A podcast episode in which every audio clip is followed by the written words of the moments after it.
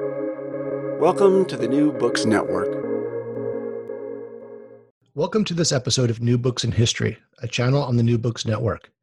I'm your host, Michael Vann of Sacramento State University, but you can call me Mike.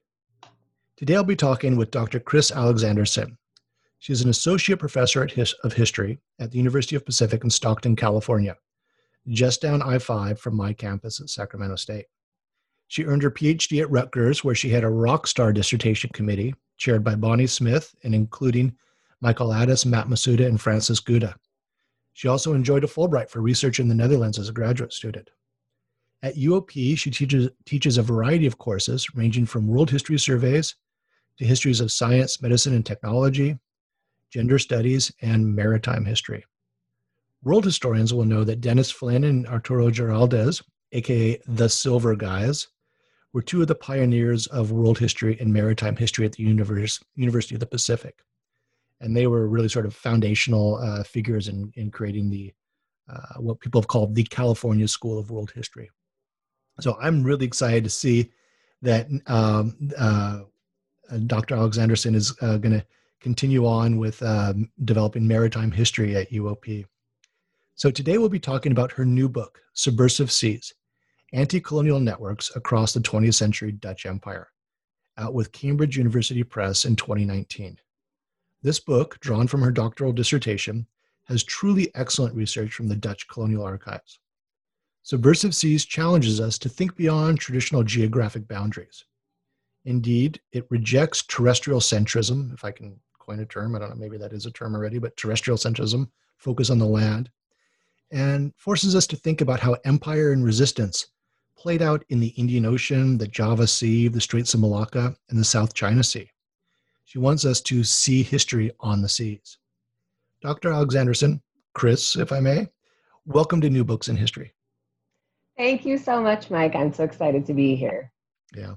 So before we get into the book, which which I loved, and and one of my, again, one of my uh, my uh, highest uh, terms of praise is this is a book that made me jealous. It's like I want to write this book. I want to I want to do this research. Before we get into the book, tell us a little bit about yourself. How did you become uh, become a historian of the maritime Dutch world? Um, well, it was unexpected, I have to say. I actually took my first history class um, by accident. I was planning on being a um, philosophy major as an undergraduate at Bard College in the Hudson Valley in New York. And all of my all of the classes were filled up that I wanted, and the only class that had space left in it was a history class called Utopias and Dystopias. Um, and so that class really sort of opened my eyes to the discipline of history and um, it just all of a sudden made the world make sense and helped me to understand my place in the world. I sort of immediately fell in love with history. So I was studying European history, and for my semester abroad during my junior year as an undergraduate, I very much wanted to go to sort of Francophone West Africa. I really wanted to go to Mali. Um, and then when that didn't seem to work out, I wanted to go to Bali. Um, Bali, Indonesia. Yes, Bali, in Indonesia. Ma- Mali or Bali? Yes, exactly. I know. I apparently had some linguistical theme. Um, but I, I, you know, due to some circumstances beyond my control, I wound up actually going to Europe, to Amsterdam, um, to study abroad program in Amsterdam for the semester, and I began learning Dutch. And as a European his- history major, I asked myself, why have I never heard anything about Dutch history? I don't know anything yeah. about Dutch history, right? It's really not a part of sort of the curriculum in the United States. So that really fueled my interest in learning more about Dutch history, and I continued my language study. I took some classes in the master's program at Leiden University, even though I didn't uh, ultimately get my master's uh, degree from that program, but I spent some time in the Netherlands after undergraduate. And then when I went to graduate school at Rutgers, I thought I was going to be working on more European history, sort of Dutch history, and I was very interested in women's history. Um, and obviously, Rutgers was very well known for women and gender history. But instead, Bonnie Smith, my dissertation advisor, was really making sure that all of her graduate students um, looked at Europe and the world. That was mm-hmm. the way that she sort of framed her understanding of European history. And it, she really pushed all of her graduate students into approaching European history in that way. So I opened up my sort of lens, my perspective to the Dutch Empire. And at Rutgers at that time, I was the really one of the only people who was working on the Dutch Empire. After I started as a graduate student, we did get a few more people, some of whom had, were from the Netherlands and came to Rutgers to do their graduate work. That's an interesting um, trajectory.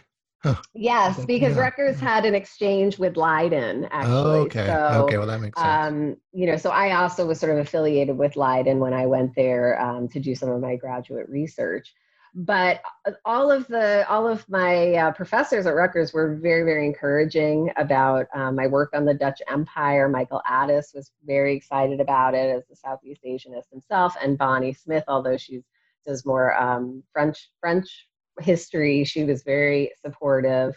Um, and of course, Matt Matsuda, who yeah, everyone yeah. knows from his work really on the, on the Pacific. I worked very closely with Matt, sort of contextual, uh, you know, theor- theorizing around water, around oceans, um, around sort of the, you know, maritime connections. So right, I had yeah. a really he's, wonderful... so good. He's so good on that. What, what, what are, what are Matt Matsuda's books? Um, uh, his his most recent is called yeah. the the Pacific. Right. Uh, yes, and then he has one called um, uh, Love in the in the Pacific. Yeah, Love about Tahiti. In, yes. Yeah. Yes. Yeah, I remember. I, read that. Um, yeah, but no, I, I absolutely love Matt Matsuda's work. It's, yes. Yes. So he's he's really he's really wonderful. So I had this great team that I was working with in the Netherlands. My outside dissertation reader was um, Frances Gouda. Mm-hmm. Um, who's now at the University of Amsterdam.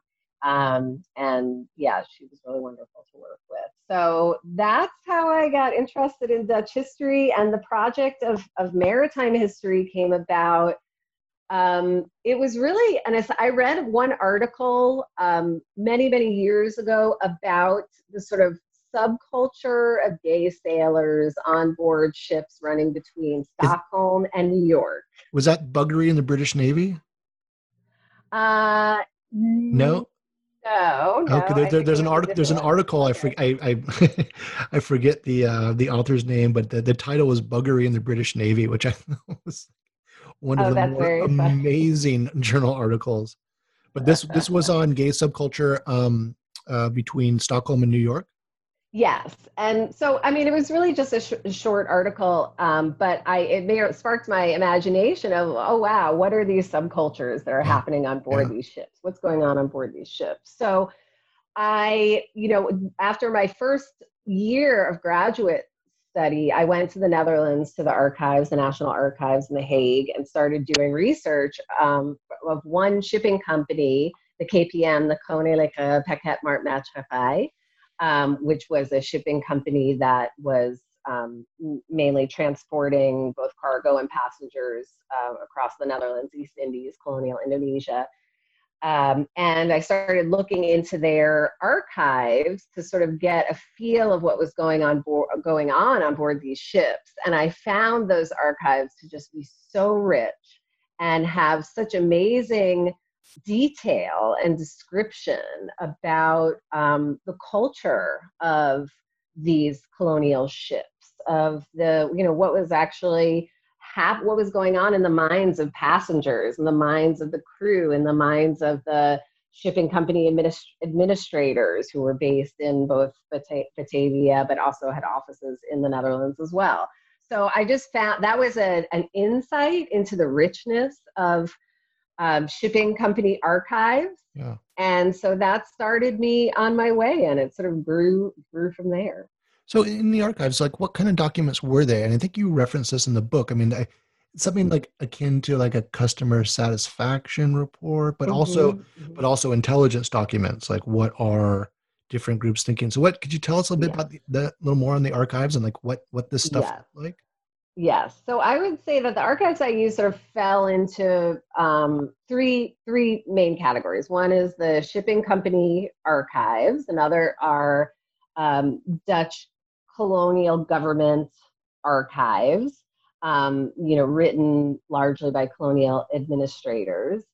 and um, the third are consulate archives. So I, w- I looked at a lot of Dutch Dutch consulates in these foreign port cities, not within colonial Indonesia, but when in other areas of the globe, in the Middle East and East Asia, where the Dutch um, had had interest for a variety right. of different right. reasons. So the you know the the shipping company archives are, I think, and I think a really overlooked rich source. When I first approached these archives, I assumed that business archives were more about the economics of yeah, the business, yeah. The num- about the numbers right? and the budgets right, and so forth, right. right? Accounting and things like that, expenditure lists, salary lists, things like that. But I was Night, so nightmare wrong. stuff for a graduate student in the archives, yeah, right? Like you don't, you don't, you don't want that exactly. project. Yes, yes. As a sort of qual- as a sort of uh, qual- qualitative historian, I was very uh, nervous about it. But that was what was so beautiful about these archives is that the the com- these companies, the Dutch shipping companies that I looked at, um, their archives were filled with sort of the day to day workings of the company, the day to day workings of the ships themselves, the day to day activities of the local agents who worked in these very small coastal cities around the globe. You know, so you have these individual people, individual customers, so both people who are shipping things, um, you know, passengers, local agents, um, you know, ticket brokers, all of these, um, this, this very sort of micro level history of people writing letters to the branch office, you know, in, in Batavia, the branch office in Shanghai, the branch office in Hong Kong, the branch office in um, Jeddah and Aden, you know, all around all around the globe, um, you know, giving these very personal stories and testimonies about what they're experiencing um, in their interactions with not just the shipping company itself, but really with the maritime world. Yeah, right? oh, like that's fantastic. Sort of, yeah. Yeah, and and it was and it they're very beautiful sources as well because of course there are a lot of memoirs of people who went on ships, who took journeys, you know, these sort of, you know, early tourists, you might even call them, who, mm-hmm. you know, part of their whole tra- part of their travel experience is writing about it and publishing about it. So you do have a lot of you have a lot of captains who write their memoirs. So you get um, these kinds of perspectives. But there's something about the shipping company archives, these sort of individual letters and reports. So you mentioned before the reports. Some of these are internal reports where they have sort of, um, you know, employees of the company going undercover to essentially take a trip on a ship and then write back to the administration in the Netherlands to say, okay, I pretended to be a passenger and this is what I experienced. Oh, cool. Right. Yeah. This is, oh, that's great. This is, yeah, like this is what I got for breakfast. This is how I was treated by the stewards. You know, this is how long we stayed in the port. This is what I observed of what the pa- other passengers were doing in the first class, of you know how they were using the, the spaces on board. So, the, um, you know, both the sort of more personal individual documents and also the sort of internal company documents were very clearly never meant to be read in the way that I read them right mm-hmm. I, yeah, it was yeah. one of the things that made it so special is that you could tell in a sense it was very um, you know i was excited about the fact that i could take these documents that really were, were meant to be they weren't meant to reveal these sort of very um, this very like cultural political social history of dutch shipping they were meant to sort of help the company in terms of mm-hmm. ultimately mm-hmm. its profit margins but um, that's what was something that was so special as a historian was to be able to interpret these sources in these new ways and and tell tell the story from from them oh well, that's great that uh, that gets that gets me yeah. excited about archives yeah. yeah, real real history nerd talk right here but oh exactly. that's, that's, such a great uh, cache of documents well, yes. Um, before we get into the book, um, let's let's uh, talk about maritime history as a whole. And I, I mm-hmm. you know, I think that many listeners may not um, be that familiar with maritime history and even know what it is. And um, mm-hmm. so I got to tell you a little personal aside here um, that one of my daydreams, and I still do this from time to time, um, was to be a maritime historian rather than working on sewer rats, right?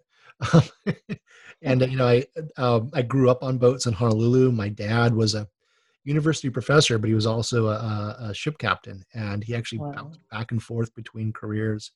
And so I, I, literally grew up on boats. And when I was going to applying to grad school, my fallback fallback plan, if I didn't get in anywhere, was to go back to Oahu and work on boats. Um, and then once I got into graduate school, nobody ever mentioned to me that maritime history was a field. And um, you know, back then it probably wasn't much of a field. And mm-hmm. and also uh, today, um, it was actually my uh, my uh, graduate school advisor, uh, Tyler Stovall. It was his birthday, and as a mm-hmm. good Confucian, I had to give him a call, and I chatted with him, and I told him about this podcast and about your book. And he was saying, "Yeah, you know, that's there's so many exciting things that can be done with maritime history now. And he was thinking about it in terms of the history of the radical left and how important mm-hmm. that is in the 20th century. And you you touch on this in, in one of your chapters, touch engage this in one of your chapters. Mm-hmm. So there's there's you know, those of us who aren't in anywhere near the field of maritime history are, are pretty excited about uh, new developments here. So so let's start with the basics.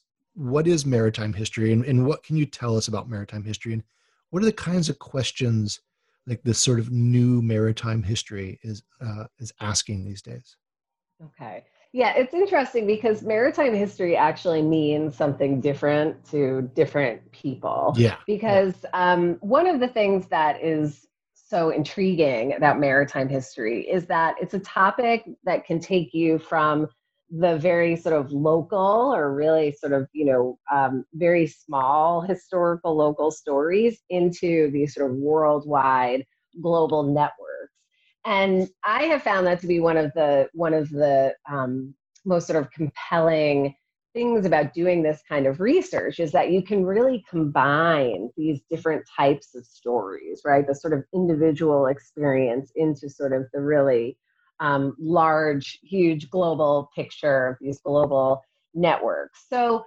I would say that um, for me at least, I definitely am interested in these transnational networks. I'm interested in essentially the ways that oceans become important historical spaces in and of themselves.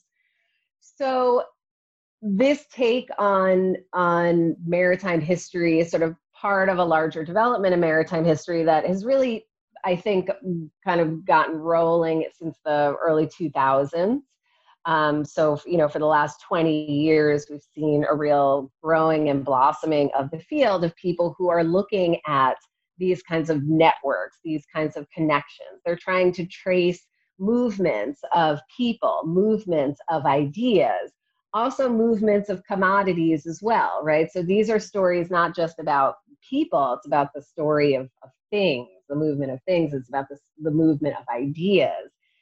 So I would say that sort of the new maritime history is um, is a field that is really looking to um, explore global history um, using this particular lens um, of the maritime world. And for me personally, I think that's so important because one of the main things that I try to argue in this book is that the ocean very often is seen as the sort of in between space, this non space, where essentially it's just the place of transportation between land masses or terrestrial zones where the real history takes place. Right. So right? history's on pause on the water and then restarts on land. Yeah. Yes, exactly. And so part of what I'm trying to argue in this book is that water, oceanic space in and of itself is a very important part of global history um, that is separate really from its connection to, to terrestrial lands, that you can look just at what's happening on board ships within oceanic spaces,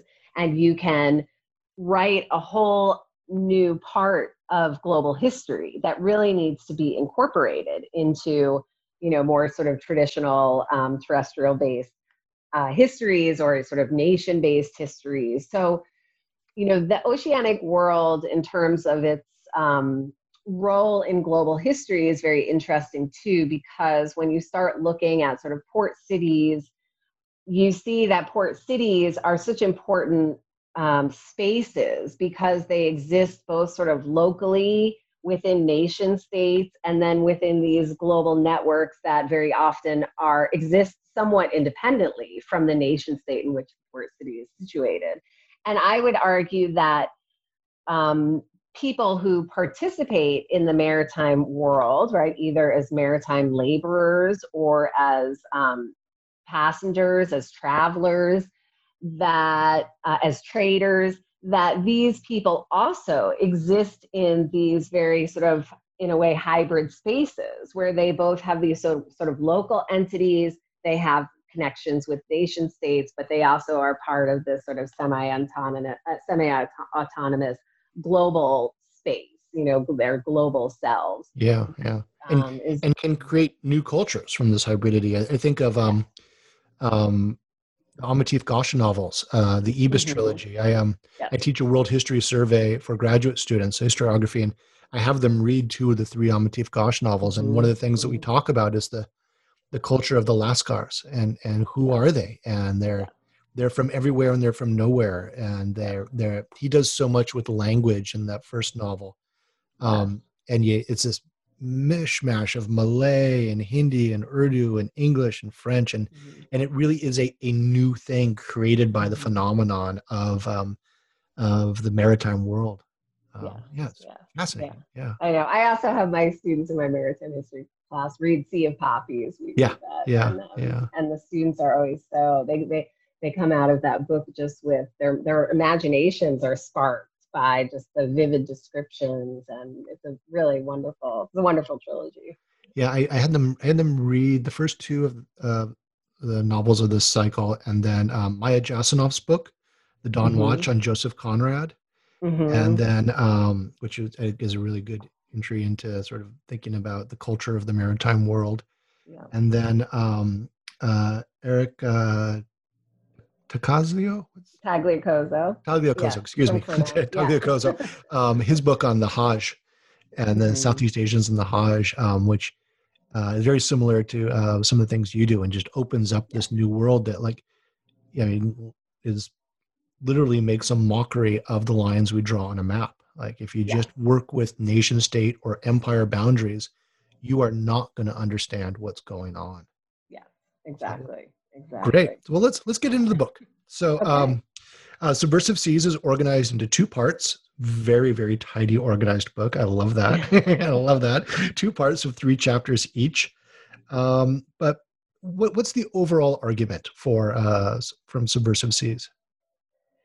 So the overall argument is kind of what I was just um, talking about. It's really to look at the ocean and ocean, oceans as um, important colonial spaces in and of themselves, that those are spaces where colonial culture and politics are not just sort of exist, but are created, right? That, that um, oceanic spaces are part of, uh, an important part of the colonial system more broadly, not just in terms of um, shipping's importance to sort of the economic side of the colonial project, but also in terms of the social, cultural, and political side. So that's sort of uh, the overall kind of um, you know lens that I'm looking at, and then within that, I'm also really trying to show the importance of businesses, of shipping businesses, shipping companies within the colonial project. So very often shipping companies are largely described in terms of their facilitation of, especially for an empire like um, colonial Indonesia, the Dutch Empire, and especially in Southeast Asia and colonial Indonesia, which is a massive archipelago.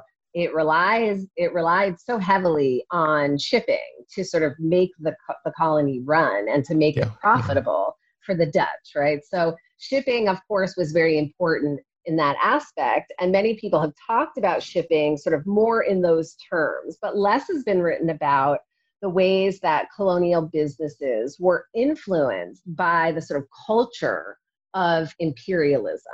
Mm-hmm. And in essence, I'm, I'm trying to look at businesses and the people who make the, the decision making processes within businesses as being very um, determined by those administrators, those captains, those officers by their position within um, imperial hierarchies more broadly. So I'm interested in the way that colonial businesses and specifically colonial shipping companies work together, work hand in hand with the colonial administration to sort of set up these systems of, of uh, hegemonic hierarchies that are meant to sort of protect the integrity of the imperial project from um, you know any kind of growing nationalism from growing unrest um, from especially in the netherlands this sort of fear of outside influences coming from other areas of the globe and influencing what the Dutch categorize as this sort of naive group of colonial subjects, of colonial Indonesians.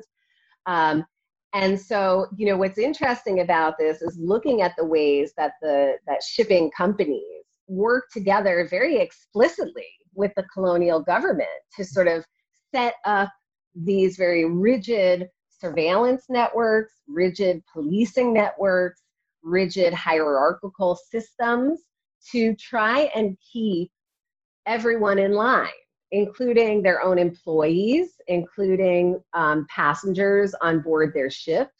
And ultimately, this is a reflection of this Dutch belief, especially in the 1920s and 30s, that the contiguous zone around the Indonesian archipelago is seen as this very dangerous space Mm-hmm. And it's so dangerous because um, the sort of Dutch opinion at this time, the sort of Dutch administrative opinion, but also the opinion of Dutch um, uh, businesses, was that the Indonesia was um, vulnerable to these outside influences, right? And in my book, I sort of trace part of the surveillance projects that are developed very intensively during the 1920s and 30s are looking specifically at pan Islamism, they're looking at communism, they're looking at different other forms of nationalism, they're looking at pan Asianism. They have, you know, these specific categories within the Dutch surveillance network within colonial Indonesia that they're really looking out for. And the overall idea of it is that these sort of anti colonial ideologies are not coming from the Indonesian people themselves, that they're not actually reflective of the short the shortcomings of the Dutch um, colonial system. That actually these are sort of outside agitators that are influencing colonial Indonesians into sort of going along with this anti-colonial stance. You know, Ann Stoler, I, I mentioned this phrase in my book. Ann Stoler uses this um, phrase of the phantom of external agi- agitation, mm-hmm. Um, mm-hmm. which is, you know, really alive and well in not just the government archives that I look at, but also in the shipping company archives. So the shipping companies have the same sort of um, mantra that's happening as as the administrative circles that we have to protect our nation that we have to keep control over people on board that we have to police the waters we have to set up intensive surveillance on board our ships. So, um, yeah, so that's a large part of what I'm looking at. And then, of course, I'm also looking at what is what is causing all of this paranoia, all of this fear, all of this intensive growth in surveillance that happens in the interwar period. And I am looking at the ways that colonial subjects and other people actually use the ocean and use these maritime networks and use these global connections to actually grow these anti-colonial networks right, right. so it's both um, empire and resistance at play in these yes. ships yeah. yes exactly so i'm sort of tracing both sides of this story great great yeah well let, us so let's get into the chapters um, the the first chapter is about the Kongsi Tiga um, uh, shipping line and its relationship to the Hajj um, in, and this is directly related to what you were just saying, and you talk about the security and insecurity. So tell us about Dutch shipping and the Hajj.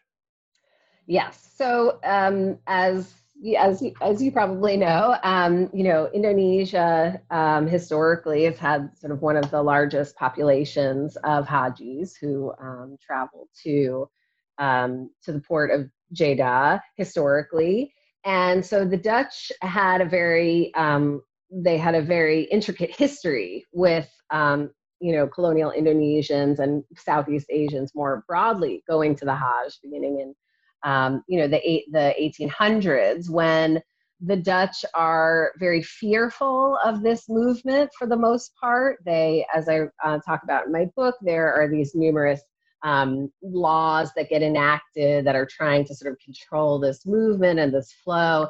And by the end of the 1800s, you have these shipping companies that are ultimately looking to profit financially from this movement.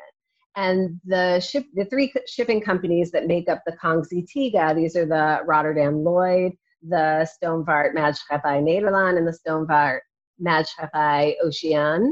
Um, these three shipping companies work very closely with the Dutch government to set up a total monopoly over the shipping of hajis from colonial Indonesia to um, the Middle East.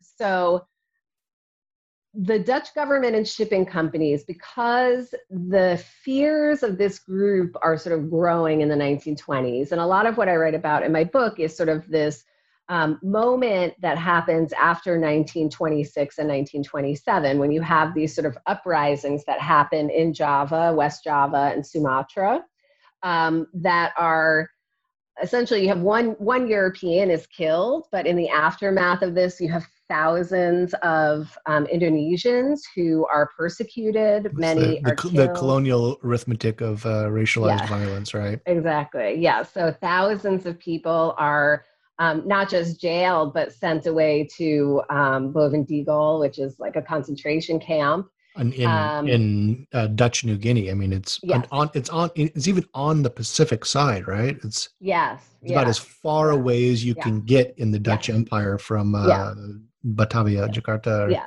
So you can think of it as sort of like technically internal exile. Yeah. Right. Like you're essentially exiled. So thousands of people are exiled. And this this, this, this uprising was a what so kind of uprising? This, yeah it's it's an interesting story i mean ultimately um, you know the dutch government pays to have an investigation done largely with the people who wind up being interned in um, in Boven-Digoel. and those investigations show that that largely people have are very um, dissatisfied with different tax with the taxation system that's going on and sort of the um, the breakdown of systems of, of local government so that they feel that they're unable to sort of um, have their voices heard. So that's what the testimony But the Dutch administration doesn't believe that testimony. They actually actively say, mm, they say this, but I don't think what that's what it's really about. We actually think that this is really about largely about communism. Mm-hmm and that this is an extension of some of these other labor labor protests that we've seen in the years that have led up to this right so this wasn't the first sort of uh, you know this wasn't the first pr- pr- protest that happened um, in the colonies but they see it as an extension of this la- of labor protests that are largely fueled by sort of international communism and also maybe influenced by um, pan Islamist ideology, um, largely influenced by returning Hajis, right? So that is the colonial um, interpretation of what happens, despite the fact that actually people who participated in this, that's not what they are saying, right? They're saying something different. So um, the I, the idea is because of this idea of the external agitation coming in and influencing Indonesians and not being this homegrown protest movement or homegrown desire for national for national independence, the Dutch government is believes that um, many people escaped persecution after this. That the main sort of in, the important people actually escaped before they were caught, before they could be internally exiled, and they got on board ships and went all around the globe. So, a big focus is that they believe many of these agitators got on board these Haji ships and went to the Middle East and are now in the Middle East, living in the Jawa communities of Mecca um, and essentially, you know, growing their strength and their forces by, um, you know, communing with other um, nationalists from all around the globe who are who are based in Mecca and also farther afield in places like Cairo as well, who are in these sort of in educational institutions that are believed to be hotbeds of you know nationalism and anti-colonialism and subversive ideology. The and Al- so- Al Azhar is Al Azhar Al Azhar University in Al Azhar, yeah, in Al-Azhar. Cairo, yeah. So Mhm. that's that's one of their major Yeah. um, focuses that they look at. But then also the sort of more the, some of the smaller um, schools and teachers who are actually within Mecca. One of the so you know part of this book looks at that sort of connection. It looks at you know the first chapter looks at what was actually happening on board these Hajj ships in the years following 1926 and 27. And there's a huge surge in the number of Hajis who travel from the middle from Southeast Asia to the Middle East in these years, largely because these are the years after you know all of the the the, the fighting that was happening in the Middle East in the years in 1924, 1925, where essentially the Dutch weren't sending any ships um, for the Hajj. So there was a you know surplus of people who were wanting to go. But the Dutch administration interpreted this as these are all of these people escaping the crackdown after these uprisings um, in Java and Sumatra. That's their opinion of it. So um, they're very openly in communication with the Kongsi Tiga shipping lines, with these three shipping lines, being like, we want you to be on the lookout for these people, right? So we want you to, we want your European captains and your European officers to essentially police and surveil ships, the ship spaces. Um, we are very concerned with Hadrami Arabs who are not considered sort of ordinary pilgrims. They are part of this, you know, a Hadrami community that's very transoceanic and travels back and forth between the Middle East and Southeast Asia. They're very concerned that the Hadrami Arabs are going to be um, bad influences on the regular, on the ordinary pilgrims, so they ask them to be separated on board. Um, they, you know, we have, you know, so uh, so a lot of what um, the first part of my book is about is the way that ship spaces themselves are controlled. So it's about sort of segregation on board, what and how that's done, and what that's meant to accomplish in the eyes of the shipping companies and the, their partners, sort of the Dutch colonial administration. Um, and then ways that people, that colonial subjects, push back against these sort of um, this sort of policing and surveillance on board. So, for instance, um, on the Hajj ships, I look at the ways that Hajis themselves, because there are three different shipping companies that partake in this monopoly, right? They work together in this monopoly. There are slight differences between the three companies, and the the you know pilgrims themselves actually begin choosing you know one shipping company over the other two because they're offering better food on board because consumer choice, right? Exactly. Like they really, you know, so I argue that their consumer power actually does make the other two shipping companies in the in the threesome change some of their um, their policies actually and improve the food that they have on board to improve some of the spaces. They start building newer ships to make things more comfortable. So that's sort of one example of of of this kind of pushback but you know in terms of Hajj shipping another thing that i write about is um, uh, attempt of the um, islamic organization muhammadiyah in indonesia to start their own hajj shipping line to have that um, under the control of, of, of um, muslims themselves right? That was a big um, push by Muhammad, Muhammadiyah that they wanted the sort of Hajj shipping not to be in the hands of these sort of foreigners, not to be in Dutch hands, but try themselves and um, the shipping companies essentially use their clout with the colonial government to pass these laws that essentially make it impossible for any other group to start a shipping line besides these three Dutch Right, shipping right. lines. Are- you know, so Just the, the answer may be no, or you, you don't know, but um, do the Muhammad Muhammadiyah um,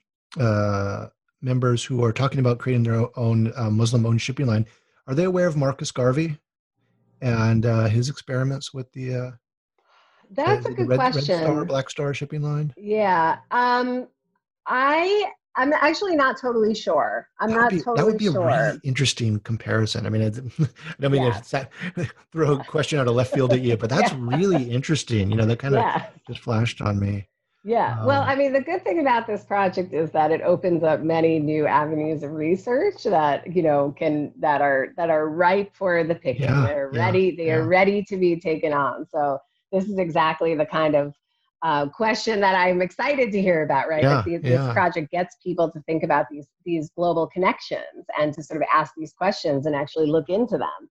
So Yeah, I yeah. like that question. So, okay, so that chapter one takes us west to uh, to the Arabian Peninsula and the Red Sea. Chapter two takes us north from the Dutch Mhm. East Indies to China and Japan. Um, and in this chapter on the Java, China, Japan lines, you you look at um, so-called coolies and Chinese markets and um, Dutch shipping um, interacting with the larger um, East Asian maritime world. Can you say a Mhm. few words on that? Yes.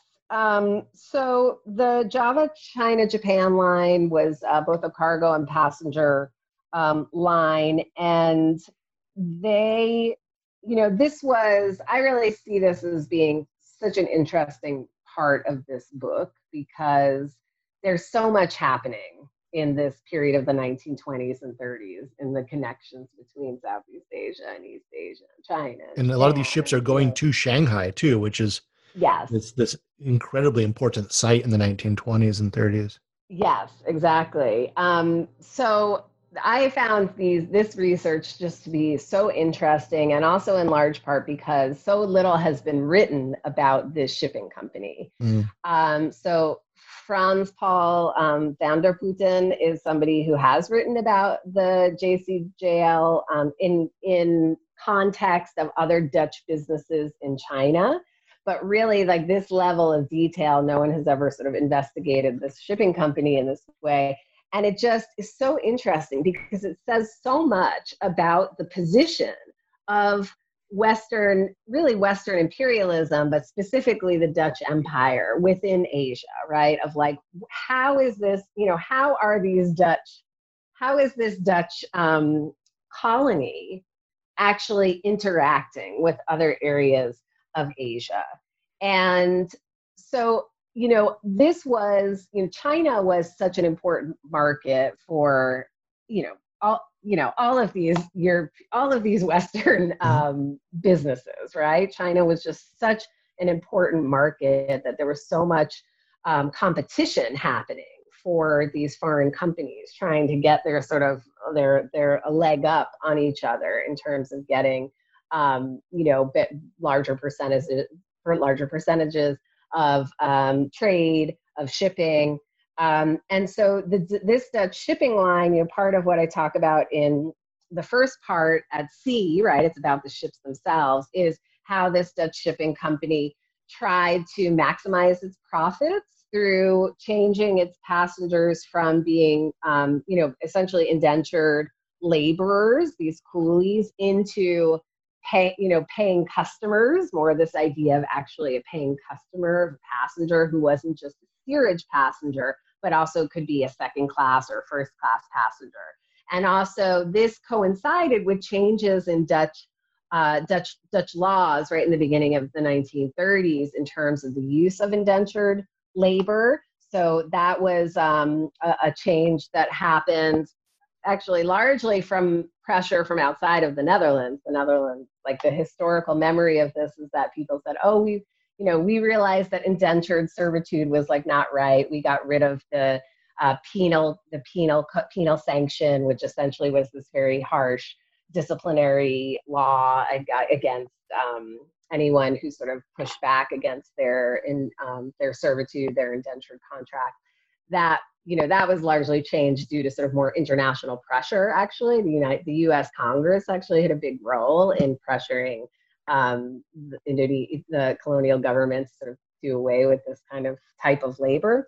So the this shipping company sort of takes advantage of this moment by reconceptualizing their place within sort of passenger service um, in in Asia, and a big part of this is is trying to infiltrate Chinese markets in new ways. So they come up with all of these ideas. They try and teach some of their employees how to teach how to speak Chinese, right? How to do they they focus on the Mandarin dialect, and they have people who study for a year in Leiden or in local schools in um, China, and they you know are trying to they're trying to you know phase out the middlemen who are so fundamental in terms of these trading networks, both in Indonesia and in China, right? It's like this really fundamental part of the way that cargo is moved back and forth.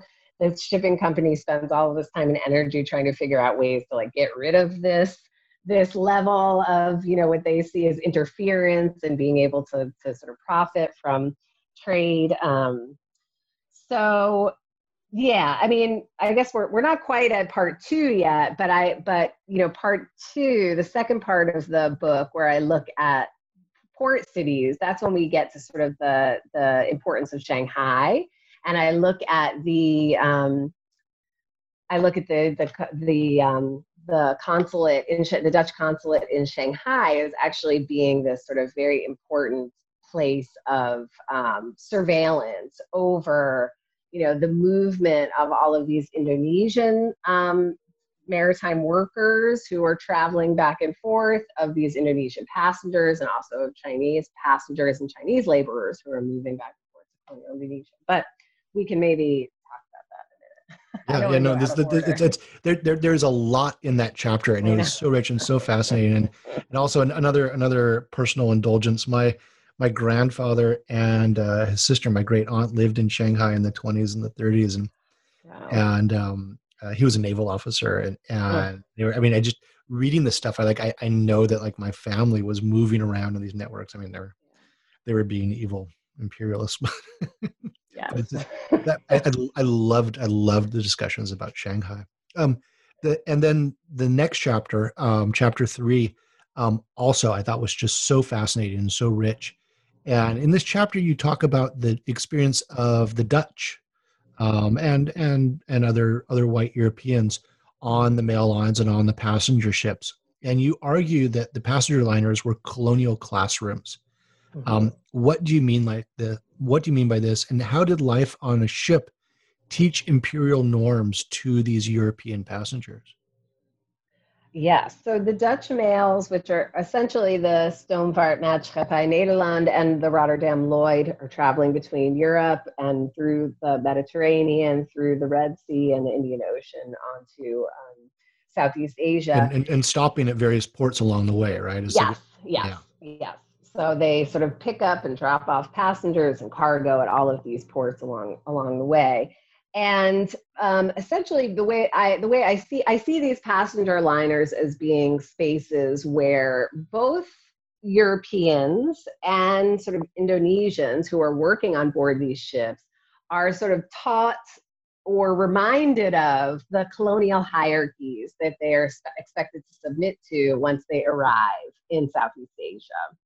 Um, and they do this in a number of ways. So the first way i argue is that um, it, Europeans themselves who sort of I, I see themselves as sort of a disparate group of of people, right, based largely on sort of their national their their their nation state in Europe. On the ship, they are like taught how to be to see themselves as being part of a unified group that is largely based on um, uh, racially, right? Uh, um, and they do this largely through sort of othering the the Indonesians and other non-Europeans who are on board the ship who are traveling in um, the lower classes on board. So, for instance, you have stewards, Indonesian stewards, and reis baboes, or sort of travel nannies that look over mm-hmm. the children on board of the passengers who are traveling in the first and second classes. Um, and there is you know part of the the part of the selling of why you should take a dutch liner opposed to a french liner german liner british liner is that you get practice actually sort of commanding these Indonesians on board. So practicing when you your Malay, practicing yes, Bahasa, yes. Yeah. So ah. when you ah. get on board, you get a little booklet that has, you know, the rules of the ship and it has some of the important dates of when the captain's dinner is, when the when the masquerade ball will be. It has the list of names of the other passengers so you can plan your dinners and your leisure events. And then it also has a list of Malay commands that you're supposed to use with these. I mean, this, is, this isn't just some postmodern metaphoric classroom. I mean, this yeah. is literally a classroom. They're learning yeah. some basic yes. servant Malay, right? Yes, yes. So that's one aspect of it. Also, uh, European passengers are invited to view lower class passengers in the third and sometimes fourth classes. The non that, that was mind boggling for me. Yeah, they, yeah. So, so, so speak more on that. They about, about so the viewing it, of passengers. Yeah, so it was a common. It was a it was common that for the Europeans in the first and second classes, the captain would come and take you on a tour of the third classes and sometimes fourth classes, but more often third classes. And the third class did have Europeans in it, but it was separated into the European side and what they called the Asian side. And you would get led by the captains in those quarters to sort of look at and view and ogle out and gaze at these non Europeans who essentially had paid their tickets. I mean, they were paying passengers, but, and all of these passengers in their memoirs wrote about like what they saw there and they they talk about it in these really exoticized ways of you know you know the crazy scenes and the smells and the sights and the colors and people had animals with them there were parrots around. I mean it was it was part of the leisure um, activity on board these ships. It was built into it. But but what i argue is that there's a larger meaning to this right? And the meaning of this is to basically essentially be able to other um, the sort of non the non-westerner and to get used to that to get comfortable with that and also to have it sanctioned essentially yeah. by the captain yeah. of the ship yeah. so that's another part of of what was happening on board when when i read that section i you know i as a historian of empire i did my you know usual oh my gosh this is this is why I have to we have to study imperialism look how awful this stuff was it's so you know different but then I, I thought about some of my experiences um, traveling in indonesia over the course of uh, 30 years and taking ferries and uh, out to the, the mentawai islands or the back in the old days the ferry over to lombok and the, the reactions of other western uh, american and european and australian passengers towards the indonesian travelers and it was you know, I mean, I, at the time I was really struck, and I remember this is these this neo-colonial gaze, and mm-hmm. that the these people are part of the show of traveling in contemporary Indonesia, yeah. Yeah. just as these people were part of the show of traveling in the uh, the colonial empire a hundred years ago. Yeah. Right. Exactly. Just, there are so there was a, great, incredible resonance with aspects of neo-colonialism and contemporary uh, travel in Southeast. Asia. Yes, and you know, tourism has so there's there's so much I think neo-colonialism in the way that tourism works as a, oh, yeah. as a global system. oh yeah, hey, I'm I'm from Hawaii. You don't have to tell me that. Right, right, right, exactly. I mean, the, um, the, yeah. the, the, section the section in there on um, uh, throwing coins off the ship and and yeah. and um, people diving for the coins. Uh, I I did that as a child. Yeah, I, I, was the di- I was the diver. I dove You're for the diver. That's it was, it was, primarily Japanese tourists, so I guess. Yeah, yeah, that's amazing. That's really um, amazing to hear that you're doing that. Yeah, I mean, but you know, part of chapter three also is about the sort of the pushback, right? So this isn't just about sort of the colonial, the the omnipotent, you know, gaze of the Europeans, because the last part of this chapter, I talk about the local what were called local pleasure cruises yeah. once you arrived in colonial Indonesia on local KPM steamers, um, some of which were only meant for, some of which would be outfitted specifically for tourists, and some of them were also cargo ships that tourists would sort of be on. But I talk about the ways that sort of Indonesians harness this gaze as a way to sort of pro- profit from it as well, right? So it's, it's also about the sort of early development of the tourist industry mm-hmm. and the ways that Indonesians develop their own tourist industry by you know, essentially pre- pretending and setting up these um, these staged like events of what the Europeans want to see, which very often revolves around this concept of like wild people and very exotic exoticism. They want to see, you know, chickens with their heads getting cut off. They want to see half, you know, women like topless women who are walking around. They want to see all of these exoticized ideas that they have about Southeast Asia more broadly and and and and colonial Indonesia and and really and very a lot of it happens also within Bali as well, right? Um, that you know, I also say that this is a moment when like the the Europeans are essentially duped, right? They're they're always on the hunt for this authenticity, and they always want this authenticity, but the entire thing is just you know staged, and ultimately Indonesians are uh, you know financially benefiting from this performance yeah. Yeah, no, I, I, I, thought that was a fabulous discussion. That chapter, I really, really love that chapter. Um, so the the next uh, section of the book is called Import. We have at, at sea and import, um, and the first chapter discusses Dutch anxieties about pan Islamism, and it's sort of uh, does a bit of a callback to uh, the first chapter. Um, what were the Dutch worried about? You've, you've, talked about this a bit already, but what were the Dutch worried about, and how did they respond to um, perceived Islamist threats? Yeah. So essentially, the the the fear was that Hajis who go to the Middle East, many of them spend uh, extended periods of time in not just Mecca, but further field in places like Cairo um, and some other um, areas around the Middle East. Largely, um, you know, many young people go and they, they have, they have a few years of education, Islamic based education while they're there. And when they return to Indonesia, you know, these, these Hajis who return are very revered members of their society. They're very important members of their local community. Often, often local communities have pooled their money together to be able to send this person there. So they come back as very important, respected uh, people in local communities. And one of the concerns for the Dutch was that in Mecca, you were around this global group of Muslims, many of whom were not were not living under European imperialism, many of whom had more developed nationalist um, nationalist um, ideologies and nationalist movements in their own country, right? Um, one of the fears about about Egypt, about Cairo, and specifically was that you know this like Egyptian nationalism would rub off on the students who were at Al Azhar and um, and other local um, educational institutions. So the fear was that they, these people would come back very um, knowledgeable about global Islamic, uh, pan-Islamic nationalism, and would be able to share those ideas and educate local communities in uh, colonial Indonesia. That was sort of the fear, right? So the idea was how do we stop this from happening?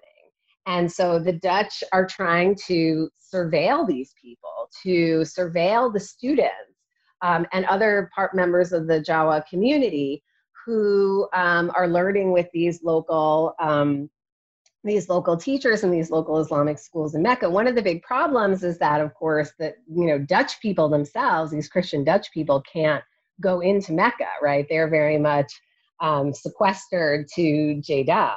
And so they were, the consulate there hires, there's only one Dutch person who works at the consulate, that's the head consul. All their other staff are Indonesian. And they, part of the jobs of the vice consul who is Indonesian, is always Indonesian, is to go in on these like spying trips essentially these information gathering surveillance trips to go into mecca to interview people to see what people are doing what are they learning who are they interacting with. They send members of the consulate to cairo. They send members to the consulate on tours around the middle east on these large trips that are months long to go figure out where are our colonial subjects? What are they doing? What are they up to? Who are they talking to? Right? Like, when are they planning on coming back to the colony and what are they planning on doing once they return? So, there's this very intricate um, surveillance network that essentially gets spread out. Um, connecting the maritime world to sort of these port these port cities right so what I'm trying to do in chapter two is to is to show how the maritime world because it connects these sort of global networks the Dutch administration is trying to surveil not just the oceanic spaces, but also the port cities when they arrive. And consulates, the Dutch consulates, are a large way of how this happens. Yeah. So yeah, the great. big, yeah, the big takeaway of this section of the book is that you know, colon- the imperial project of policing, surveillance, control, this doesn't just exist within the confines of the colony. These are global projects that are actively like spreading out like a sort of, you know, a, a flood or oozing out from the colonial confines to these sort of global networks, right? So um, in the the next chapter, I sort of I follow the same the same sort of networks in Shanghai, right? Yeah, of how let's, let's, get into that. Let's get into that. That's yeah. A, the next chapter is about um, uh, anti-communist stuff, and and this is Yeah. uh, again, I'm so jealous of your archival experience here because you did some incredible research on this cloak and dagger stuff, the espionage Yeah. and counter espionage, and how are the Dutch consuls and intelligence services figuring out what these communist uh, uh, groups are up to, particularly the Chinese communists. So, so tell us about uh, chapter five and the, um, how the Dutch are confronting communism in the maritime world. Yeah, I mean, chapter five is really interesting in large part because a lot of the sources that I used are from the, you know, what were known as sort of like the secret archives, secret government archives. They're called the secret archives, um, but they're not secret anymore, obviously. but um, so a, a big a big project of the Dutch consulate in Shanghai was to interview um, these maritime laborers who worked seamen essentially seamen who worked on board dutch ships and who the dutch government rightly so assumed were part of these global communist networks. Many of them were part of these global communist networks. Like they that's some of the amazing things about these testimonies. So essentially the when a when a seaman when an indonesian seaman comes up against hard times they would approach the consulate to help them either monetarily or if something had gone wrong with their papers they would need to go there to like get their papers fixed.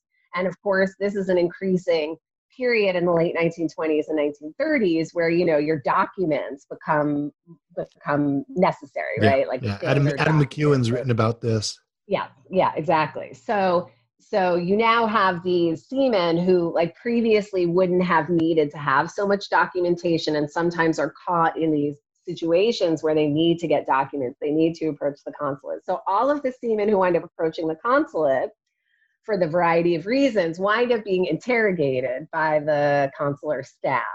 And you have these wonderful descriptions of what they've been doing like what they've been up to and of course you know as a historian you you need to take these sort of a little bit with a grain of salt.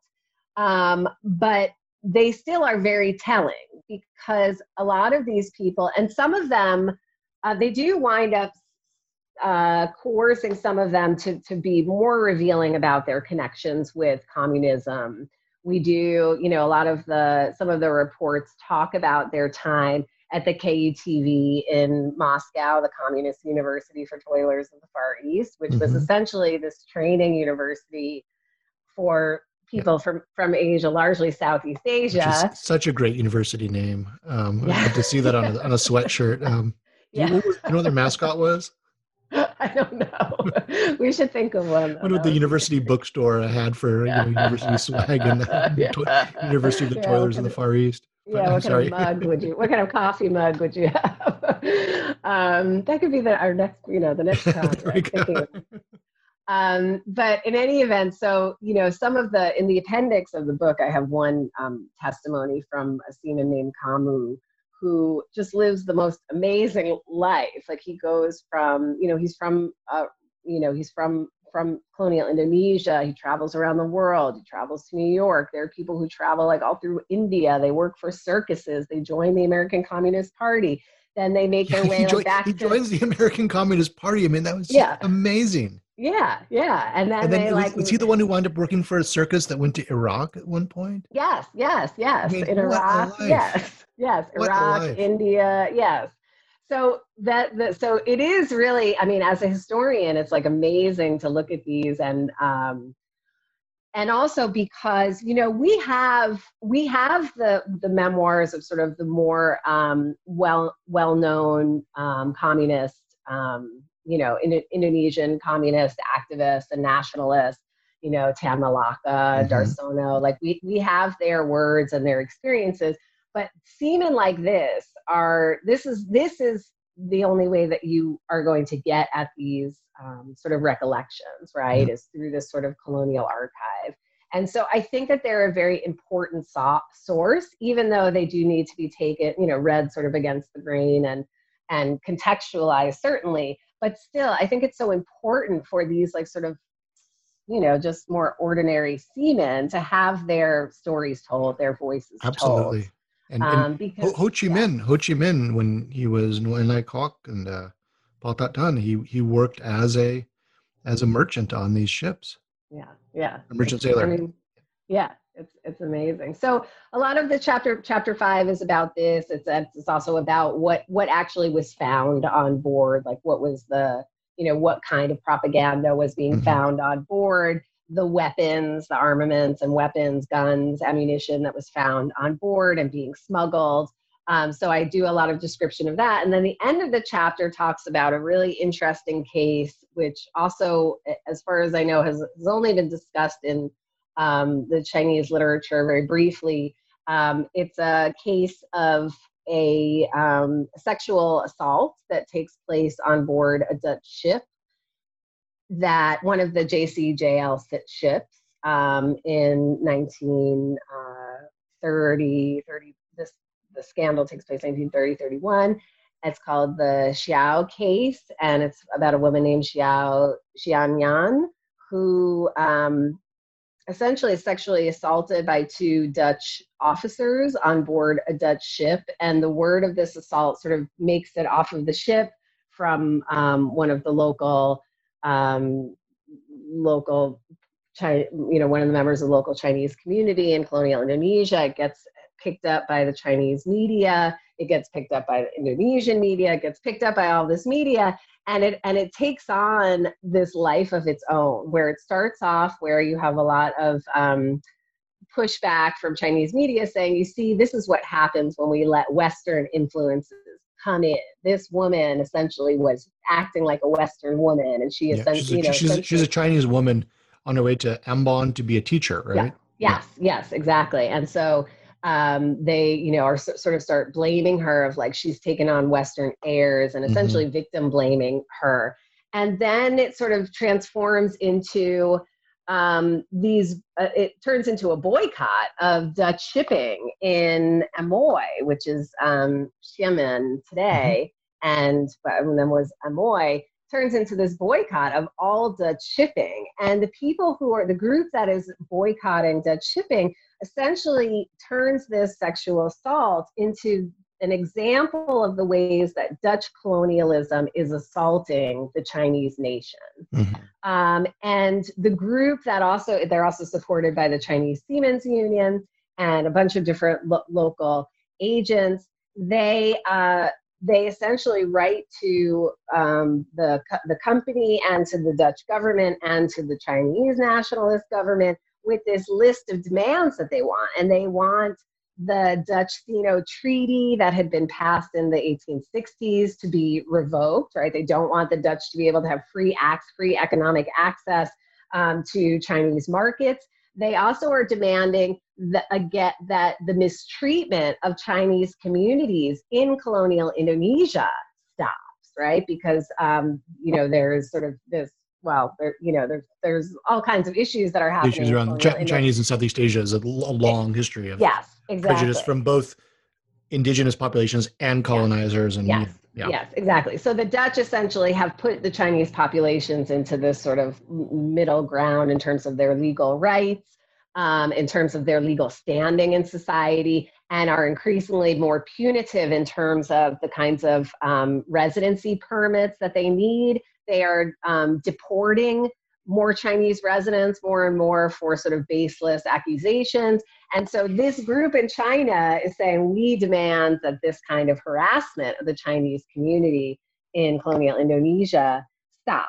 Yeah. Um, so I see it as being this such an interesting moment of this sort of global um, protest that happens where you have, you know, people, protesters in China essentially boycotting the Dutch for the ways that these, um, you know, dia- diasporic Chinese communities are being treated in Southeast Asia. Um, so I think I, you know, I end the chapter on that just as a way to show how these maritime networks in the maritime world becomes like an important example of uh, and an important sort of um, what can I say? I, th- I, think in the book I, I call it um, the sort of floating floating uh, face of empire abroad, right? Yeah, that yeah. these these protesters in China and along the Chinese ports who really have feel that they have very little power, actual power against sort of the infiltration of foreign economic interest into Chinese markets. Um, that this is, you know, this is something that you can see and you can sort of put like put your anger, you know, face your anger towards and put this boycott towards these ships, which is really the only thing you can really see of the Dutch Empire, right? That the ships they show up, they fly the Dutch flag, they have Dutch officers and Dutch captains on board. So that becomes this important target for really a, lo- a much larger statement about the state of China's position within right, um, right. The imperial order during the 1920s and 30s. And you also you also note that the um, the Dutch captains play an important role in the intelligence uh, gathering. Yeah. That they are, they are sort of recruited by the, the state and are filing reports and you know there's a there's a class division within the ship between the white Dutch captain and the non-white sailors and men and yes yes yeah. definitely and part of what the captains also are responsible for doing is um, alerting and staying in touch with the sort of foreign intelligence entities ashore not just the dutch foreign intelligence entity, entities so in shanghai the captains have to keep the different um, foreign police forces the French concession police, the Shanghai Municipal Police, the British um, Criminal Intelligence Department that are all based in Shanghai. Dutch captains are responsible in sort of in staying in contact with those entities to warn them if something has happened on the ship before they leave or if they've already left to then like contact them to tell them we just took away somebody who you've been looking for or whatever right. so part of this chapter also talks about the intense surveillance networks that are happening between the French, British, and uh, Dutch surveillance entities um, in Shanghai and, uh, and Hong Kong and other um, port cities in, in, the, in the region. Yeah, no, I, I thought that was a really, really great insight. And there's been some other scholars who've worked on this sort of cooperation amongst the different European yes. colonial powers yes. in, uh, yes. especially in the 20s and 30s. Um, Claire uh, Claire Edington has a, a book on colonial um, psychiatry in Vietnam and oh, yeah. shows how they went down to um, uh, French uh, psychiatrists went down to um, was it uh, now it's um, um, just south of Jakarta up in the hills, not Bandung, but um, yeah, oh, ba- uh, Buitenzorg.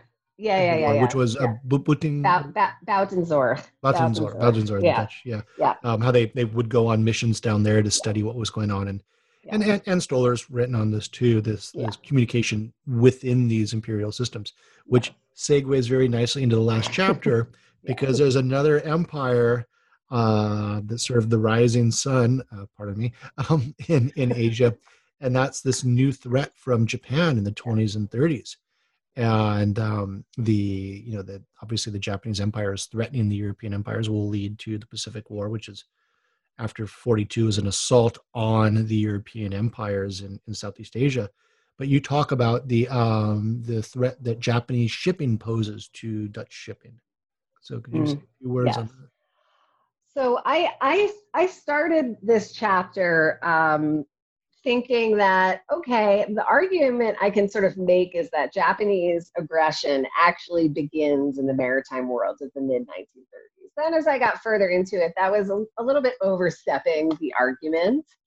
Um, but I am trying to say that there is an intense level of aggression that's coming from Japanese shipping companies towards Dutch shipping companies that begins in the early 1930s with the sort of expansion of Japanese economic power in the region that I do think is sort of the bellwether of the kind of um, you know the kind of aggressive tone that will only increase as we get closer to 1942 right? That after 1940 really like you know is taken up to extreme levels and essentially what i what i mean is that in the 1930s with the global um, de- you know depression that happens japan becomes very very powerful in terms of its economic relationship to colonial indonesia because they are now flooding the Indonesian markets with their own manufactured goods, um, which rises to, by the time we get to the mid 1930s, is 25% of the um, imported goods into Indonesia are from Japan.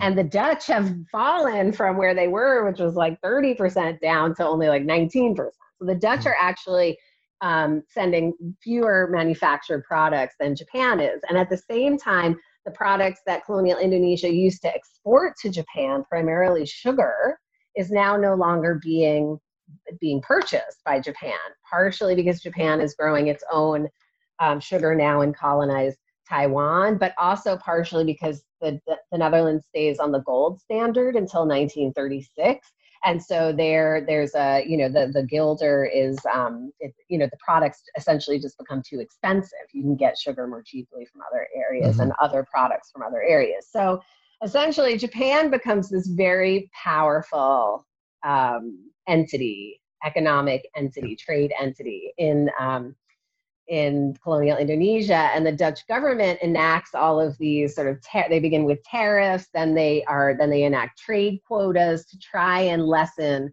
the power of Japan, of power the power of Japan's um, trade. Uh, all of this is only sort of partially successful, and Dutch shipping companies are very involved in this um, this process because the Dutch shipping companies are very upset that Japan essentially relies on a trading network that keeps everything in Japanese hands. So all of the warehouses, all of the shippers, all of the retail stores are owned, are Japanese owned.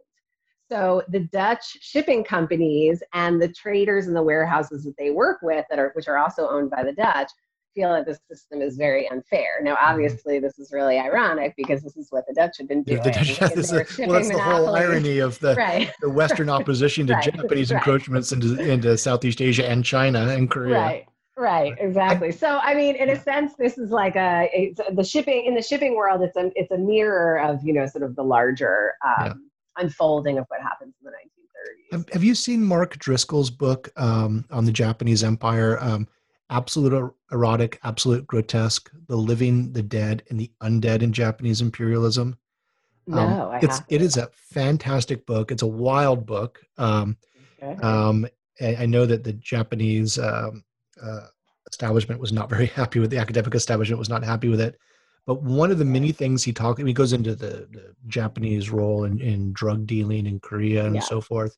And one of the yeah. things he talks about in Southeast Asia is the way that the yakuza uh, worked with the um, the the Japanese military and um, mm-hmm. Jap- uh, Japanese owned brothels were sort of the the elite mm-hmm. brothels in Southeast Asia um, were sites of uh, advertisement of Japanese manufactured goods.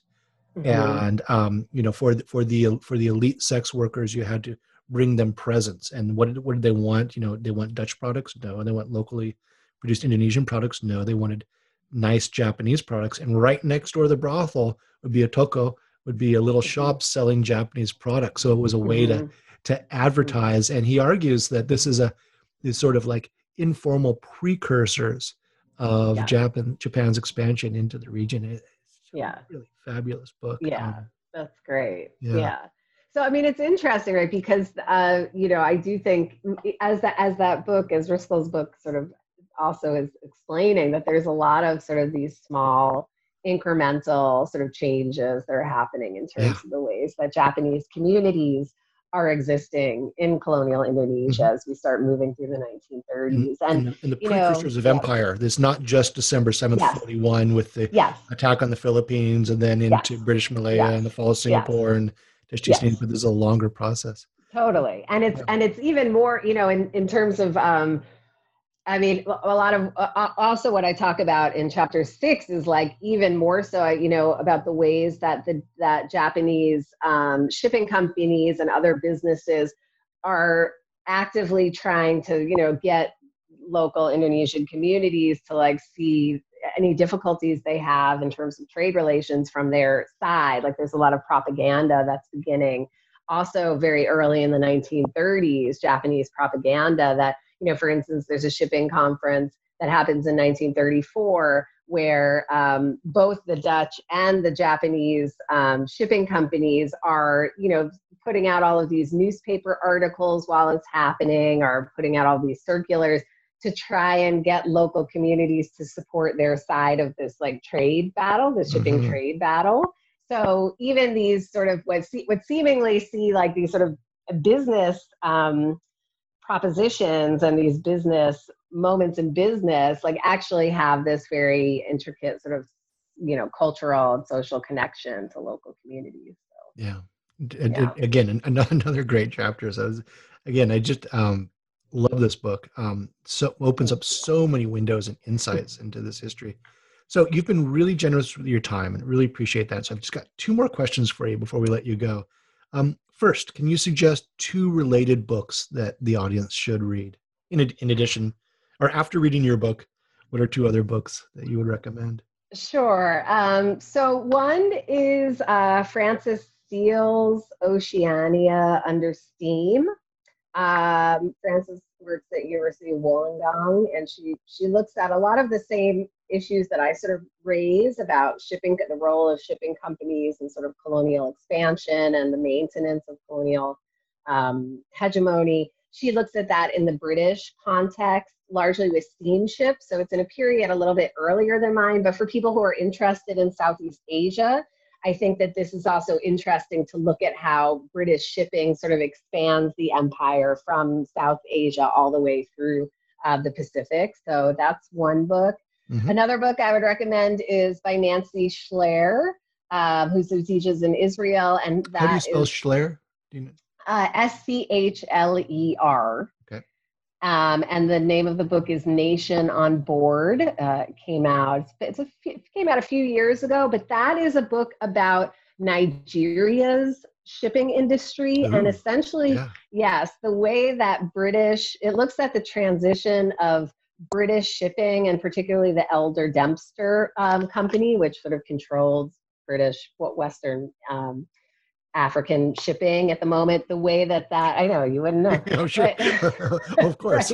yeah, the way that um, that shipping um, that shipping line sort of transitions into the decolonial. It's through decolonization, yeah. and it's really interesting because she sets up an argument that essentially shows how European shipping companies sort of hold on to their power for such an extended period of time and ultimately make it really nearly impossible for indigenous local shipping companies to take over through the decolonization process, even though that's apparently what was supposed to have happened.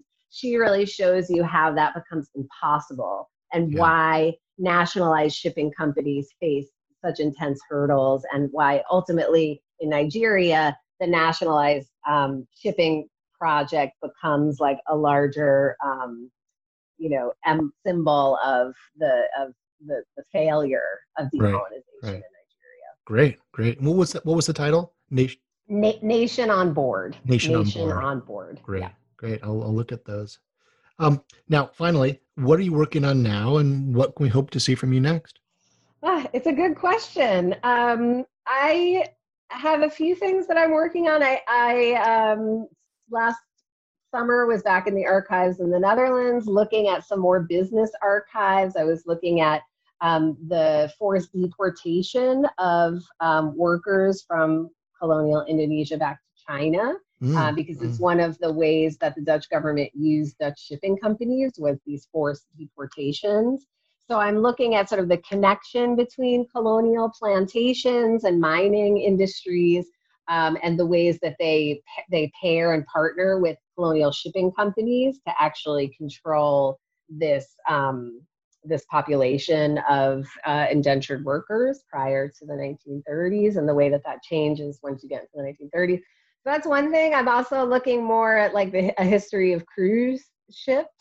Oh yeah. and Ooh, let me know if you need a research assistant. yes, please. I mean, and all of the implications that cruises have at this yeah. moment in time, you know, yeah. of, of all of the sort of considerations of cruise ships in terms of their connections with globalizations, of you know pandemics, of you know yeah yeah, yeah. all of. Have you seen things. Elizabeth Becker's book on cruise ships? I actually I have not read it yet, yeah, but it yeah. is it's it's it's waiting for me. she, I mean, she you know she wrote one of the great books on uh, the Khmer Rouge, and actually yes. was one of the few foreign reporters, few foreigners allowed into Cambodia under um, the Pol Pot regime. Yeah, and almost almost was almost killed. Um, yeah, was there was there obviously for the bombing prior to 1975. So uh, I was I was happy to see that she did research on cruise ships. Although oh, she, yeah. Yeah, it's yeah. it's it's a searing indictment of the cruise ship industry. yes, yes, yes. I've got so, a friend who's an executive with um, um, a certain unnamed uh, uh, major cruise line, and I have, have not given that book to her. yes, right, exactly. But I think it's something that we need at this moment in terms of what's happening with our environment and yeah, the pandemic absolutely. and everything. Mm-hmm. Yeah. yeah. Well, Dr. Alexanderson, thank you so much for your time. This has been a really fun conversation on about a fantastic book. Thank you so much. I, I really appreciate you inviting me. Yeah, thank you. So, this has been a conversation with Professor Kris Alexanderson about her new book, Subversive Seas Anti Colonial Networks Across the 20th Century Dutch Empire, out with Cambridge University Press in 2019. I'm Michael Vann of Sacramento State University, and this has been an episode of New Books in History, a podcast on the New Books Network. Thank you for listening.